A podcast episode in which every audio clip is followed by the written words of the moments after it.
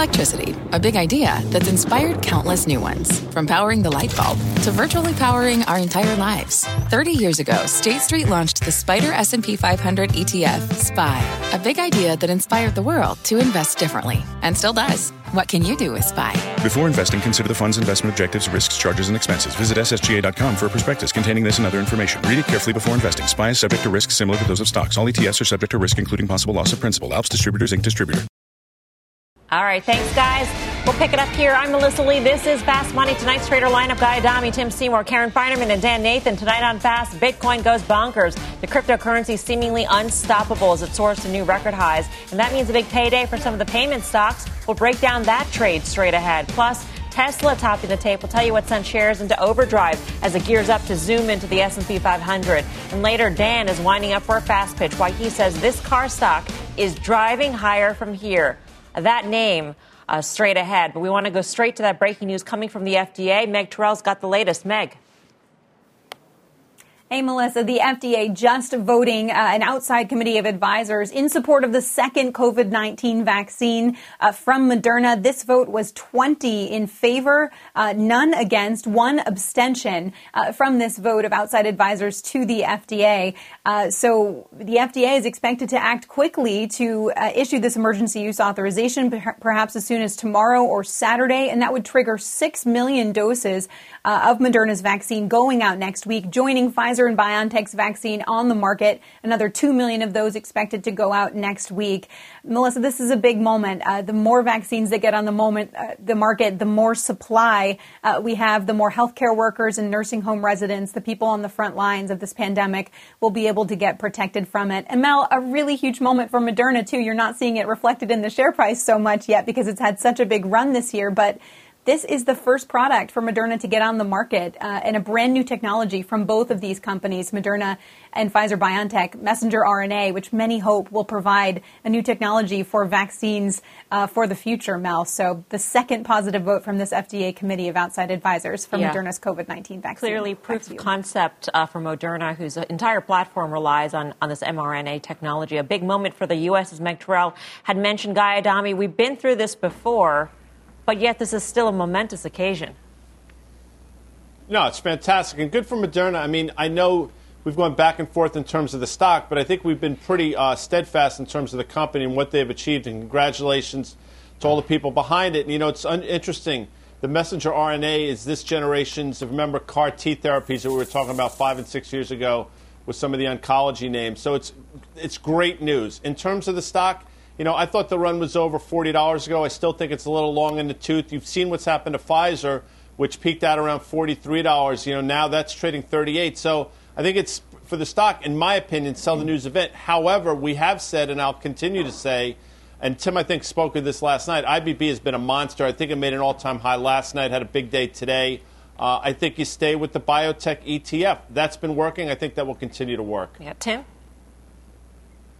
Yeah, I, I do too. I, again, it's a multi-year breakout in the IBB. You have a number of companies that, that have very strong balance sheets, and a lot of companies that I think have, have you know, positioned their, their pipelines for a fair amount of upside. Uh, have to agree on Moderna. We had Jefferies on earlier in the week. Uh, I think after a great call and, and being out in front, they put a hold on the stock at a, a 150 target. and again, their, their, their pipeline and their approach to the prophylactic vaccines and the oncology drugs are very, very bullish for this company. Uh, I think for the medium term, but in the short term, it's had a tremendous run. But yes, very, very exciting times for our country. And I know we're going to talk to Steve Liesman about some of the, the jobless claims data that is a little bit scary, but uh, you know, we, we have to be looking at this at, at you know, where we're going to be on the other side. And, and I think um, there's going to be such pent up demand that that's really what I would choose to look at.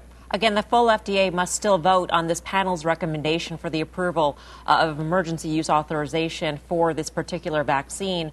Um, but, but, Karen, in terms of what we need right here, right now, this is great in, in the longer term.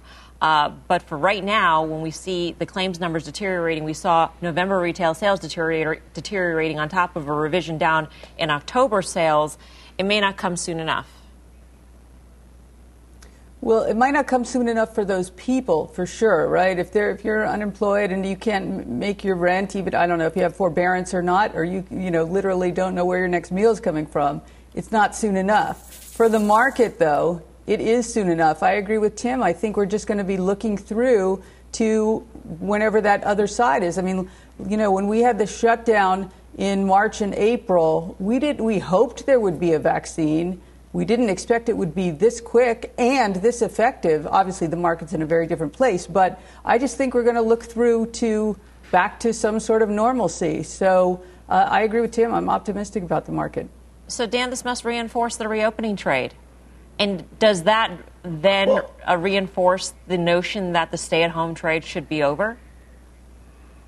Well, here's the thing, Mel. I mean, the reopening trade is here. The S&P 500 is at all-time highs. The Nasdaq's at all-time highs. You know, up um, tremendously year over year, and a year where earnings growth in the S&P 500 um, collapsed. It's going to be down 15%. So when you think about that, I mean, what is the reopening trade? Back when Karen was talking about March or April, when we had very li- little visibility of what the impact was going to be to the economy, what the long-term scars on the economy were going to be, what the health implications were going to be. Um, you know, at that time, we were thinking that our best bet would be herd immunity at some point in 2021. So yes, we do have the vaccines, but they came at a cost They came at obviously um, a human cost and they came at an economic cost. And so the fact that the stock market is at these all time highs, it's discounting a whole heck of a lot of good news. So when you talk about those claims numbers that we saw two weeks in a row and you think about what the uh, the, job, uh, the unemployment number is going to look like, we know that that is a mirage. We know that the unemployment number is much higher than that 6.7 percent, and it's going to take much longer to get back those 10 million jobs. You talk about the work from home trade. That work from home trade extinguished jobs going forward. It accelerated certain technological um, transformations that were going to happen in the workplace. So to me,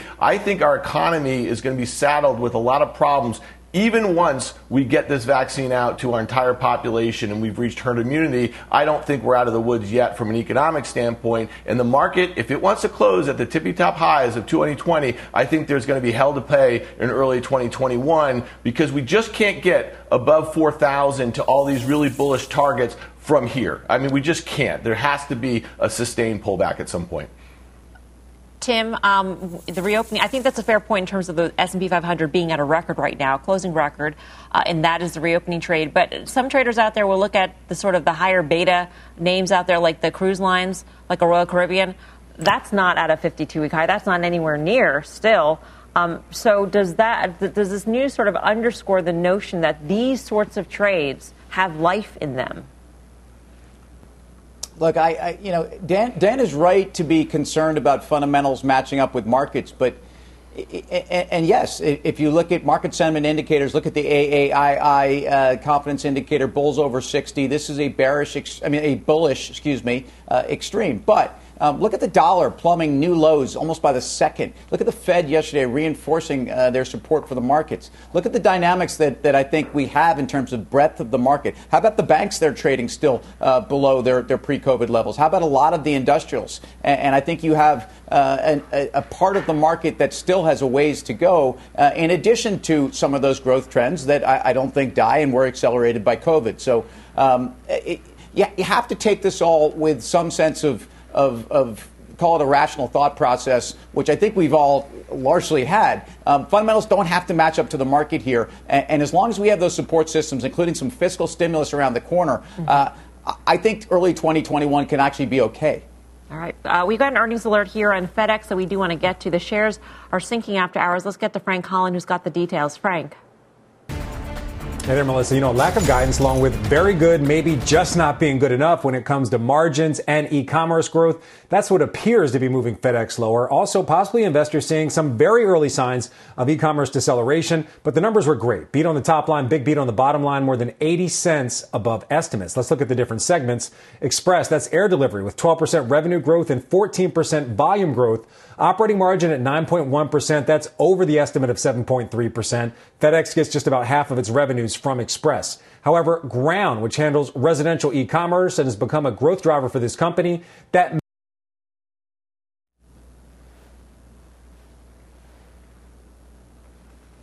we lost uh, Frank Holland, though, hmm. um, but uh, it looks like the residential area was the source of some of the disappointment in the after hours. Karen, you own this stock, so what did you make of the quarter?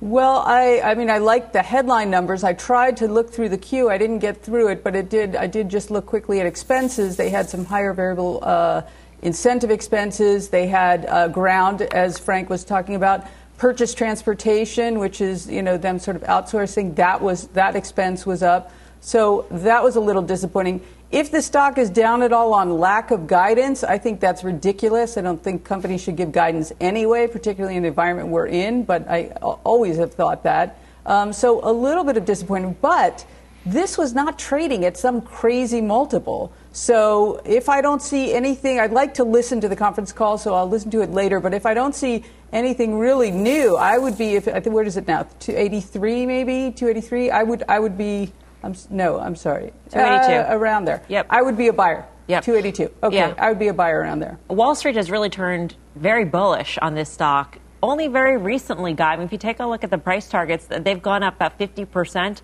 in just the past three months to an average of 313 bucks. So, um, people turning to the stock, I mean, that's part of the reason why why it's gone up. up. And also we're behind the eight ball for sure. I'll tell you that Karen and Tim were not though, and, and you know, we I think at a certain point we all sort of got on board, and you know finally, listen, FedEx was doing a lot of things really poorly for a long time. I think they would admit that they seemed to figure it out about four or five months ago. Good for them. The concerning thing in this number, listen, I'm just looking at it, and this is what Frank was going to say. The ground numbers were fine in terms of revenue. What was disappointing was the operating came around 7.5%. The street was closer to 9%. I think Karen addressed the reasons why, and I'm with her. Lack of guidance shouldn't be a reason to sell the stock off. I would understand, you know, people taking the money and run, but on valuation, although there's no guidance, I don't think it matters. You can still back of the envelope thing and figure out the stock is probably trading 14 and a half, 15 times next year's numbers, which is cheap compared to UPS and obviously cheap compared to the broader market. Something that, that should help them too, Tim, is that uh, yesterday they announced that they're extending that seasonal surcharge. Before it was going to just go through January 17th in terms of the additional charge per package for the various segments, um, but now it's indefinite. There is no deadline there. It's just going to exist. yeah. Yeah. Yeah. I, look, I, I I, I, echo these thoughts and, and, and really have to underscore lack of guidance is, is, is not in any way something to be fearful of. They said, uh, despite a difficult environment, on the tape, they said, we expect the second half to be very strong. Um, this is a company that, that is basically figured out how to be very profitable in B2C. And guess what's around the corner? B2B's coming back. Um, international FedEx was a big driver here. They have a growth margin inflection. They have uh, a services business that's starting to grow. So um, I, you know, I, am long the stock. I'm not going anywhere, uh, and I think this is representative of that broader market rally. This is both work from work from home as well as reopening, Dan. Yeah, I mean, listen, these guys have nailed this trade. I will just mention this, though, that this stock topped out in January of 2018 at $275, sold off nearly 70% to its lows this coming March. And, and, and since it's been up and it's made new all time highs, up 220 some percent. You cannot tell me that an economic, um, you know, uh, crisis and a pandemic, is it just fixed all the ills that whatever investors were thinking of all of 2018, all of 2019. I know that there was obviously some major competitive, um, you know, challenges, specifically Amazon, that sort of thing. I know that they've fixed a lot of things. I know that they've been in a perpetual restructuring. Tim mentioned last week their buy of ShopRunner. I think a really, really interesting buy here. But I'm just saying, so the stock down three, four percent after the run it's had on really good numbers makes perfect sense to me. This stock needs to find a place to consolidate a little bit, and investors can kind of reorient the story for what it means post pandemic. Yeah, the conference call gets underway at 5:30 Eastern Time, so we'll keep you posted on any developments there. Meantime, we mentioned jobless claims before. Jobless claims hitting their highest level since early September. They came in far above expectations, and this obviously comes as the virus worsens nationwide. Let's get to CNBC senior economics reporter Steve Liesman. Um, and Steve, you earlier today called this a claims calamity. Shouldn't we have expected this fully given the rise in the number of cases? Uh, not necessarily, Melissa. It has it's not always been clear that the uh, claims data has followed the coronavirus uh, uh surge, but but indeed we can show that it has. Um, you, you, and maybe maybe you should have expected it. Um, and and maybe uh, you know what's funny, Melissa? I'm not even sure I can talk to you guys anymore. You're my favorite people, Melissa, Karen, uh, you know Dan and Tim and Guy, but but we're talking different languages here. You know. I, am telling you, there's nearly 900,000 people file, filed for uh, jobless claims last in, in, the last week. You guys buy stocks. 250,000 new cases, uh, average seven day from Johns Hopkins. You guys buy stocks. Uh, 20 million Americans receiving some form of unemployment claims. And, and worse than that is, is, is the outlook is terrible for this in the next several months. We're talking about, you know, uh, Ian Shepherdson forecasts that the number of claims could go back to a million pretty soon. Uh, I've got several economists forecasting uh, job losses for the month of December when the payroll number comes out. That's not for sure, but that's in the month. And none of this matters. And that's okay. I'm not telling you guys how to trade stocks. I don't even get involved in that. I'm just telling you where the economic data is going this month, next month, and for the next several months until we can turn this thing around. And then there's another debate to be had, which is how much of what's happening right now is undercutting the recovery when it happens longer people are jobless, the more jobless, the more businesses close down, the less there is to recover. So um, you guys do your thing. I'm going to do my thing, which is to tell you 900,000 people. It is an absolute calamity, and then they're going to lose their benefits. So go ahead and trade stocks. I'm just telling you what the data say. We all Whoa, love Steve you Liesman. as much as Steve you love Liesman. us, but I'm going to let these guys in. They're chomping at the bit. Dan, go ahead. But listen, Steve, when we watch you all day long and you do a great job reporting on this stuff, you obviously don't watch our A block every night because there's at least two or three of us kind of echoing exact sentiment that you're I saying. know. We I understand know. there is a massive I know, disconnect. Dan. I know, I- but I, I- I mean, I, I, I, I know. I, I just want to be clear I'm on that. And expressing some my of us kind of frustration, take Dan. a lot of I- I crap for it every night, too. Or to Tim. I, I love you guys. I love you guys. I'm sorry. You're just like that. You're the proxy for me No, but right now. just is, I, I, I know, just want to uh, be. Hey, Steve.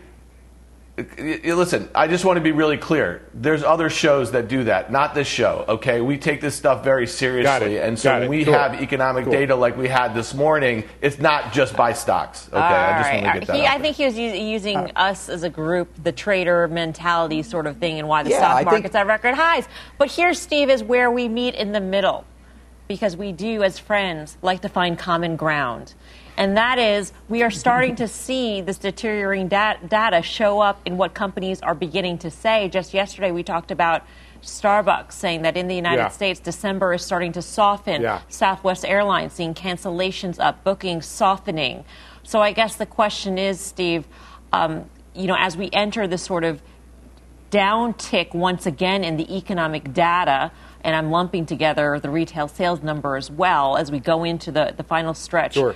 um, of the year. Are we talking about an economy that will never see the depths that we saw in the beginning of the pandemic because we've got optimism. A, a vaccine is, is out there being injected into the arms of healthcare workers as we speak.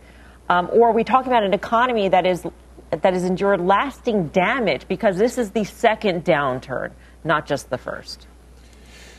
You know, I think there's going to be both. Um, I think there's going to be some lasting damage, and it's the scarring that's the issue here. That really is the one that concerns me. Um, and look, part of this is a frustration on my part. I mean, we the, the economic data in the 17 years I've been doing this for CNBC has been absolutely critical to the trade.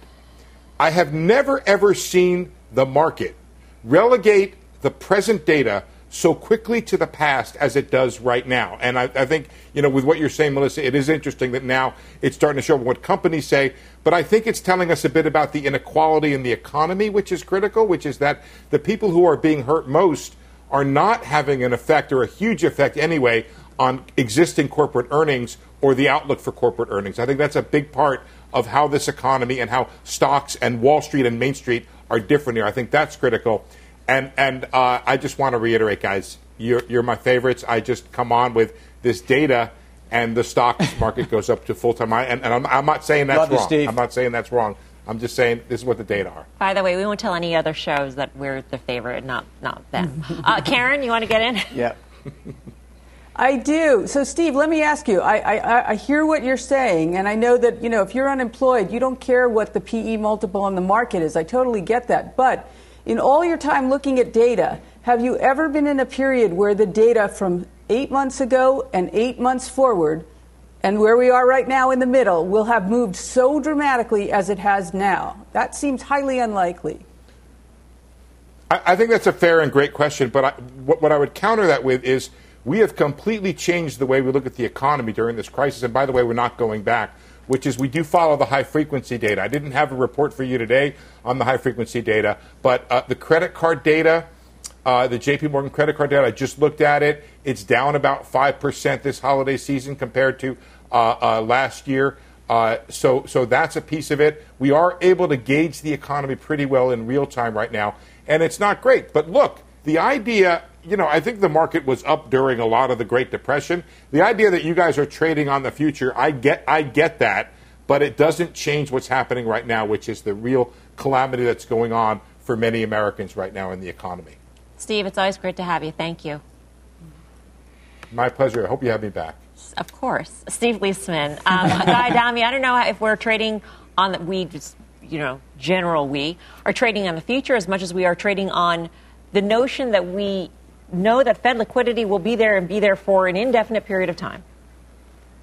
Yeah, listen, first of all, Steve Liesman takes some of the most arcane material and makes it accessible to a broad swath of the population. That's not easy to do. Steve is brilliant and I admire all the work he does. I mean that. And I understand what he was saying, and, and I totally get that. But let me say this as well, because he alluded to it. For more than 10% of the population, um, there's a depression going on, flat out. I'll use the word without question. This is 19, late 1920s, early 1930s stuff for a lot of people out there. And they look at the stock market and they're saying exactly what Steve said. How is this possible given what we're going through? But the answer is the same conversation we had last night. It's the fact that Jerome Powell comes out and says valuations don't matter in this type of uh, basically zero interest rate environment. And the market says, you know what, if that's what you think, party on. So, to a large extent, uh, the Fed that he covers so well, in my opinion, that's what makes markets is the root of this problem in the first place. All right, coming up, a payment stocks payday. Bitcoin's record rally is fueling big gains in some of the payment stocks, how you can cash in. But first, check out shares of Tesla soaring again before what's set to be a big day for the stock. We'll have all the details when Fast Money returns.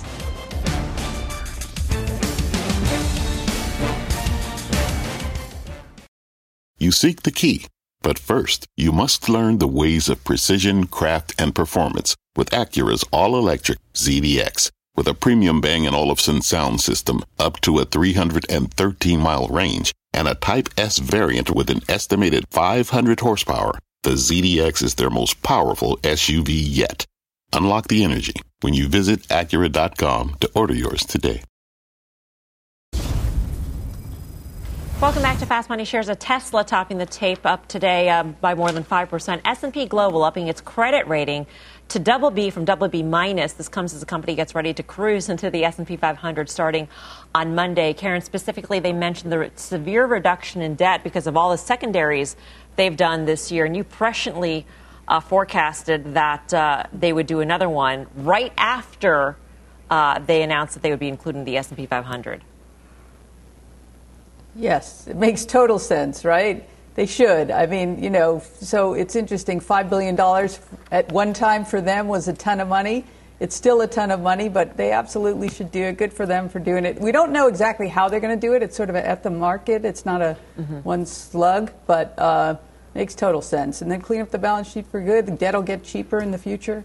It's the right move. Yeah. By the way, S&P Global also says it has a positive outlook on this rating because they expect uh, the continued performance of Tesla in terms of free cash flow uh, and the ability to uh, fund their expansion around the world. Guy Adami, does this change? The Tesla story has changed dramatically in the span of a very short amount of time. Does this does this news peg change it? No, I'm sure they're lovely people at S&P Global, but you know they're probably about uh, nine months behind the curve on this one, Frank. And it's true. I mean, but listen, that's again, that's all good. I mean, that's fine in terms of levels, if you're looking for one, and you know, I sort of know what we've been saying since the spring. And again, I have to emphasize, I don't get the story at all. But what I have gotten is um, what's going on in the stock. And if you remember back in May, pre-split at 703 ish, Elon Musk said how expensive the stock was, and the stock basically sold off for 24 hours. So now we're post split, and guess where it's going? Probably right back to 703, and that's as good a level as any to take some money off the table. To be fair to the lovely folks at S&P 5, S&P Global, they cite specifically the capital raises throughout the year. So nine months ago, there were a couple of capital raises short, and so their, their net debt might not be zero as it is, they say right now. Tim, just quickly. Um, there were a lot of shorts in the name. There are not. This is very difficult. It's very difficult, but it's also very difficult to be long at this point. I would imagine. Yeah. Well, look, I, I think the short interest is is is down to 8% or something yeah. extraordinary when you consider where it was and, and the stock reflects that um, s&p global pointed out 19 billion of cash and cash equivalents by the end of the year and and and you know, the one thing that I heard in that report that I mean I still don't think this is an efficient company uh, in terms of their profitability. They're they're not that profitable. Um, but you can't argue with $590 billion of market cap, can you? And, and I'm certainly not going to. Um, and at 1200 PE. Yeah. So. Amazing. Uh, coming up, Nike hitting an all-time high ahead of tomorrow's night's tomorrow night's earnings report. Should you just buy it here? We'll dive into the options pits for that trade. But first, Dan is gearing up for a fast pitch. He says you should drive right into this name. He'll make the case for that name when we come right back.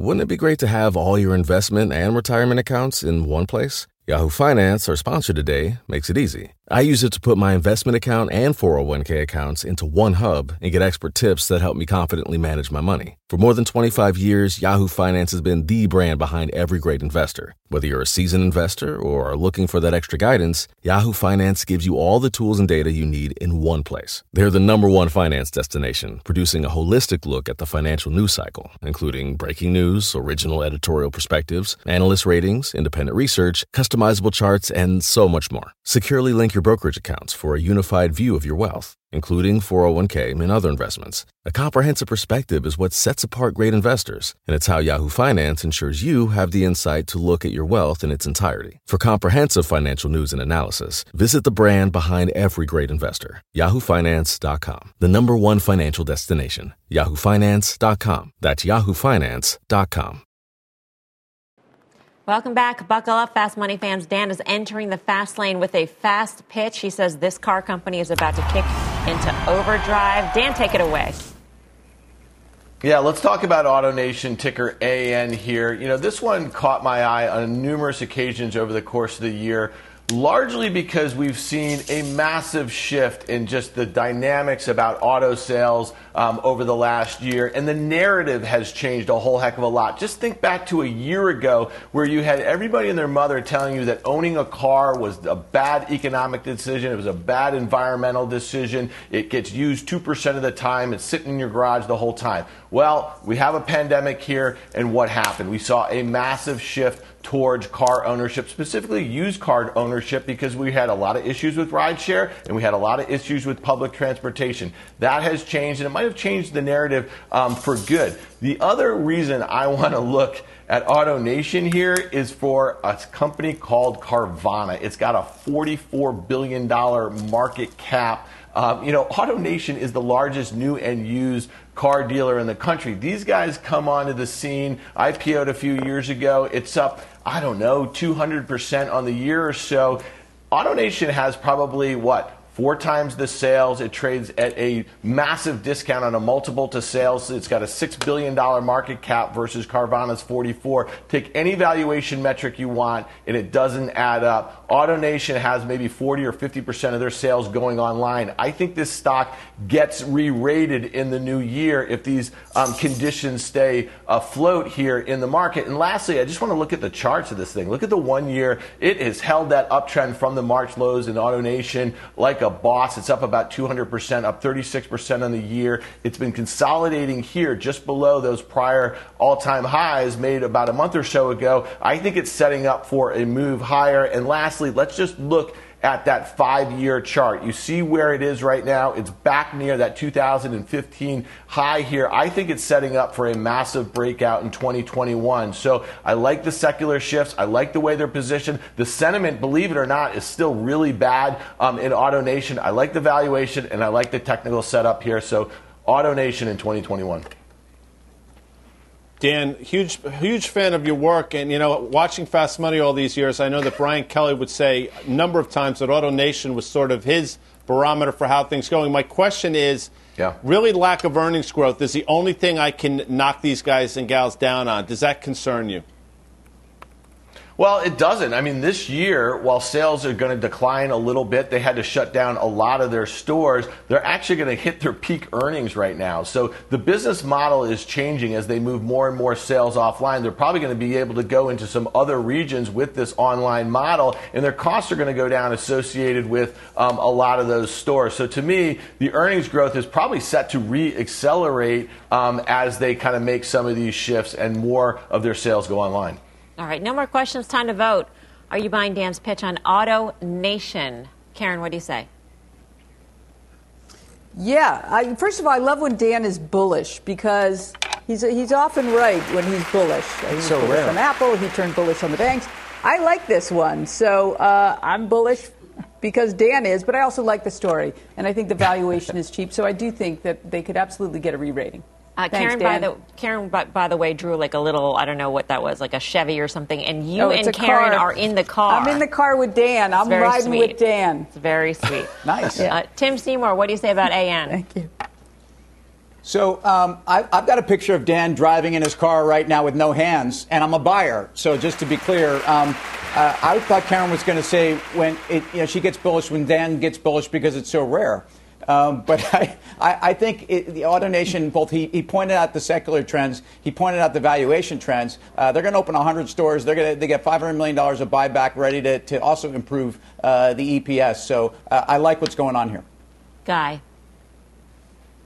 Could you imagine the bickering that would go on if Dan and, and Karen were? I mean, I you know, you'd love to be a fly on that wall. Maybe we can get one of those GoPros and film it. But I know Mel, would you read my smart board for me? Would you do that, please? oh, please? Dan knows a lot. Regis. Dan does know a lot, a lot. Regis. And you know what? He's right on this one as well. We've been on this Carvana story for a while, but he's right in terms of the re-rating. I just brought up earnings growth just to hear his answer, and his answer was spot on. So I'm with Dan. Clean sweep. All buys here. Now it's your turn to chime in. Are you buying Dan's pitch on AutoNation? You can vote in our Twitter poll at CNBC Fast Money. We'll bring you the results later on in the show. Up next, Bitcoin goes bananas. The cryptocurrency soaring to new record highs. Why that's really good news for some of the payment stocks. We'll bring you the trade when Fast Money returns.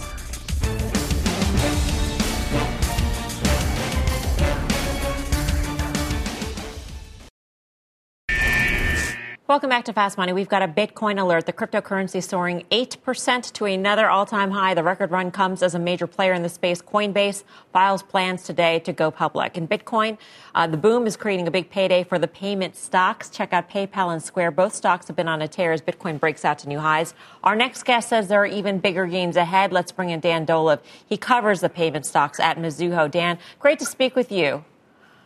Thanks, Melissa. It was a pleasure being on your show.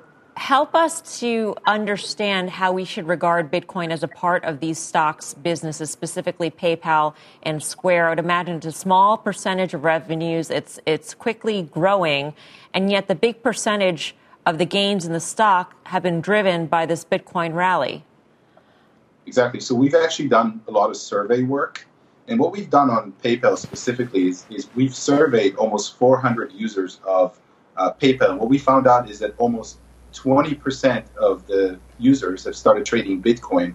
And we think of Bitcoin not as the Bitcoin revenue itself, but actually as the vehicle to boost engagement on the app. So we actually think about engagement as a driver of revenue growth, not as an output of revenue. And what you're seeing is that 50% of the people that, that uh, you know, use Bitcoin have actually reported an increase in engagement. So what that does, that means that those people are actually going to use more and more products and services that PayPal is offering. It's going to make PayPal more the center of their financial life. Same thing for Square, by the way. So Bitcoin by itself is a way to boost engagement, and that what came that's what came out of our survey. Dan, it's Karen. Uh, thanks for coming on our show. I think you know my sister from the payment space. Um, so, how big do you think this could ultimately be? I mean, I feel like we're at the beginning, a very frothy beginning, maybe, but how big do you think this could be to PayPal's and Squares of the world? I think this is the inflection point, and I think in 20, it's a great question. I think in 2021 we're going to hit that inflection point where basically those apps are going to become the center of people's financial lives, and the reason for that, the trigger, the impetus, is Bitcoin, and that just creates a massive flocking of people to those apps, and then they do more and more things with those apps. So I think this is a huge game changer for those apps. I totally understand why the stocks have reacted very positively. But you know, we think they're all headed towards those you know 300 marks. So um, I think this is just the beginning of this big Bitcoin trade for both of them. Hey Dan, it's Tim. So, but without the Bitcoin uh, dynamic and making these the, those those platforms uh, that which people kind of use and, and manage a lot of their financial dynamics, would Square be a buy?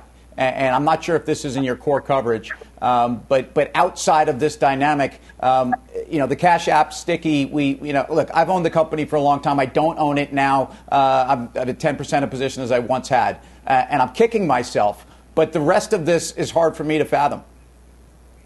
So I think Square is a buy. You know, we don't know what it would be without Bitcoin because Bitcoin. Remember, Square was the thought leader behind Bitcoin, and you know they've invested 50 million in Bitcoin now, but they've been offering Bitcoin for a long time. I still think it's a massive buy despite that. And you've seen Square do well, even at times when Bitcoin wasn't growing. So there were days, you know, we peaked in 2017, and then there was a time where Bitcoin wasn't doing well, but Square still did really well, and the Cash App was getting about 2 million downloads um, a month, which is a huge number. And the engagement on the Cash App has been very, very big. So I think Bitcoin is more of a kind of icing on top of the cake for Square. The ability for Square for the Cash App to become sort of your basically the ultimate neobank mm-hmm. is irrespective of Bitcoin, in my view. Dan, great to get your thoughts. Thank you. Always a pleasure. Thank you. Dan Dolev of Mizuho. Um, Dan Nathan, can you give us a quick trade? Yeah, I, listen, it's a tough one here. You know, you have PayPal with a higher market cap than Bank America. You have Square with a higher market back, uh, cap than Goldman Sachs. These guys do a couple things really well. They have apps that the bank consortiums also are competing with with the Zelle thing. So, you know, if Bitcoin is the game changer here, I'm not sure that's why you buy them here. They're great companies with great products who've really innovated in ways that the traditional banks that I just mentioned before have been unable to do. But there got there has to be some sort of mean reversion here because I just don't think this spread can last between those two names and some of the more traditional financial services companies. All right, we've got some uh, news on Microsoft we want to get to. Uh, Eric Chemi has got the story. Eric. Melissa, that's right. Reuters is reporting that Microsoft was breached in that same suspected Russian hack that took advantage of SolarWinds software. The Reuters report saying that Microsoft products were used to infect others. That's coming from multiple sources familiar. Again, this is Reuters reporting. We're just finding out about it. Uh, the FBI and other agencies have scheduled a classified briefing for members of Congress tomorrow, so we may get more information in tomorrow's trading day. Melissa, back to you. Uh, Eric, thank you. Eric Chemi. This is shocking news in that uh, SolarWinds, the reason why it was so shocking in terms of that incident is that SolarWinds is used by 400 of the 500, Fortune 500 companies. Microsoft obviously can be found on most desktops across corporate America. Guy Adami, we've been trading past this big hack for a long time. There's also news out that the, the Department of Energy was also breached, specifically um, where they keep the nuclear secrets. Uh, so, at what point does this sort of I don't know, wake up Wall Street? Should have, it should have it should have been a wake up call when we first started talking about this. I know Karen was concerned, rightly so. By the way, market doesn't care, and that goes back to the conversation we had earlier in the show with Steve Liesman.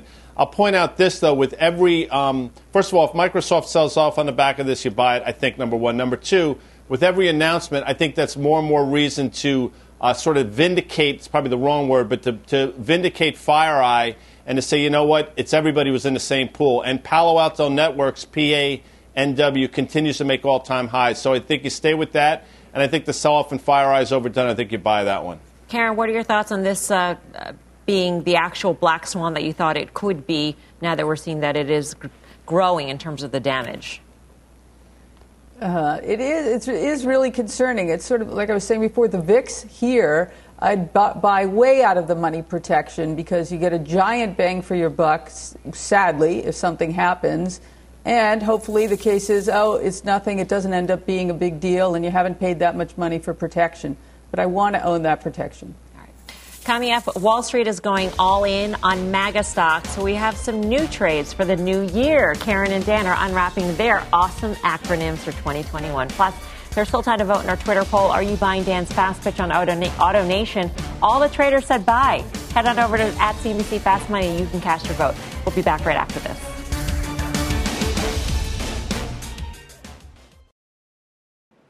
Welcome back to Fast Money. Wall Street giving the MAGA trade some serious love. Four banks making these four stocks their top picks, but our traders each have a new trade for the new year. We started rolling them out this week to recap. Guy likes the Hope trade. That would be Home Depot, Oracle, Palantir, and Expedia. Tim has Rise, Rio Tinto, the IWM small cap ETF, Schlumberger, and emerging markets. And now it is time to hear from Karen and Dan. So, Dan, why don't you go first? Yeah, so mine is abide. The dude obviously abides here. I'm going to start with AB, and that is Amazon and Alibaba. You know the stories there. They're just these e-commerce behemoths. The I, really important. Chamath Palihapitiya has rolled out IPO A through Z. He's already done the first three. I think in 2021 he's going to take public through SPACs a lot of really interesting companies. There's the I. Um, and then Disney and Expedia. These are second half reopening trades. I think they work really well, so abide. You didn't like Ingersoll Rand, or no? Just kidding. uh, Karen, what's what's your acronym? My, it's not really an acronym. Mine is a, it's WTF. I don't know any other way to just like think about this year. But so that's what I came up with. And so the W is Walmart, and it's the evolution of Walmart. Um, you know, with Walmart Plus, with their, I mean, just think about this Walmart trying to buy part of TikTok. I mean, that's just insane, that the evolution of Walmart. And uh, the stock's not expensive, and I think that the uh, customers they got during the pandemic will be pretty sticky customers. So, uh, for all those reasons, I like it. TJX is very much a reopened stock. They don't really have much of an online business, although some of their home goods uh, did well um, because of you know the the sort of nesting that went on. But I think when the economy reopens, they're going to have so much inventory. So uh, I like TJX really for the other side when we get there. And then the last one, the F, is FedEx, and um, you know great numbers, but I guess it wasn't quite enough. I think that's overdone to the downside here. I want to listen to the call, but I'd be a buyer. Just That's quick, my. yeah. It's not an acronym. Just quickly, uh, Tim, would you rather Dan's Abide or Karen's WTF? You know, I mean, look, great stuff there. Although Karen does get demerits here for, for not spelling a word. We did this a couple nights ago. I had to penalize people then. Um, but but I, I, I like her style. And although this is a family show, I'm going to go with WTF. And I almost said it out loud. Um, I'm long Walmart. Uh, I do believe in that story. I'm long FedEx. I do believe in that story. Uh, and I think that's enough. These are two companies, two massive companies that are very important and part of that cyclicality for 2021. All right, coming up, we are counting down to a rare Friday night after the bell earnings report. This one from Nike. What option traders are betting might be in store. Much more fast right after this.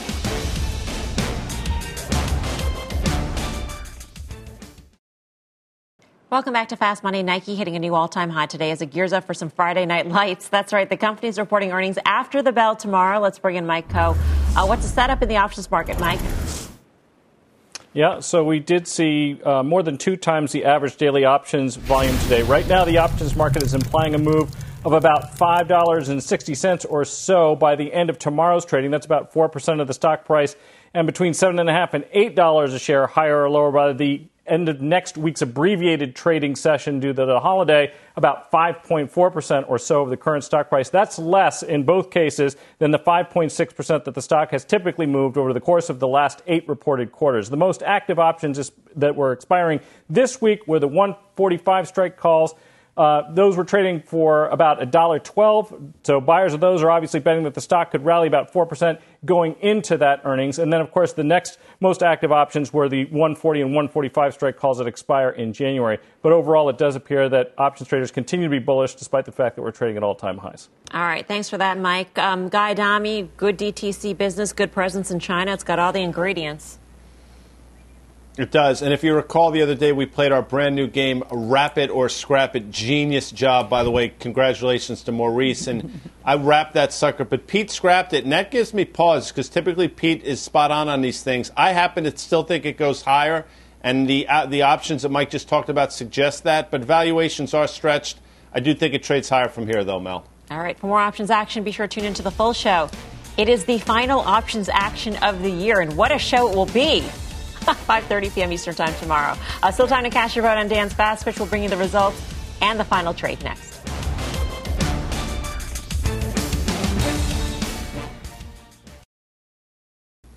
Time to find out if the viewers were buying Dan's Fast Pitch on AutoNation. Dan, put your seatbelt on, step on the gas. You are a winner.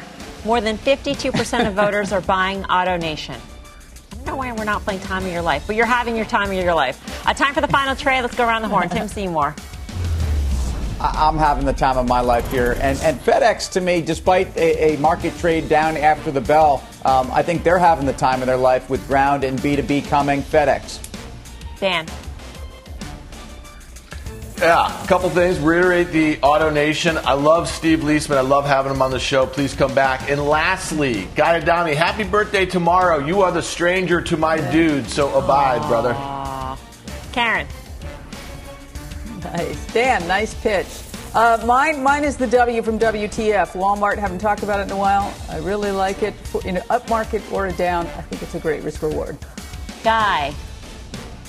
Mine is Geritol for obvious reasons and MasterCard for non obvious reasons, Mel. Happy birthday in advance. Thanks for watching Fast Money. Mad Money with Jim Cramer starts right now.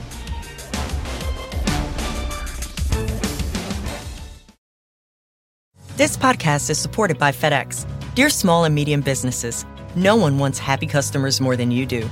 That's why FedEx offers you picture proof of delivery, packageless and paperless returns, as well as weekend home delivery to 98% of the U.S. on Saturday and 50% on Sunday. See the FedEx service guide for delivery information. FedEx Ground service is also faster to more locations than UPS Ground. See what FedEx can do for your business. Absolutely, positively FedEx.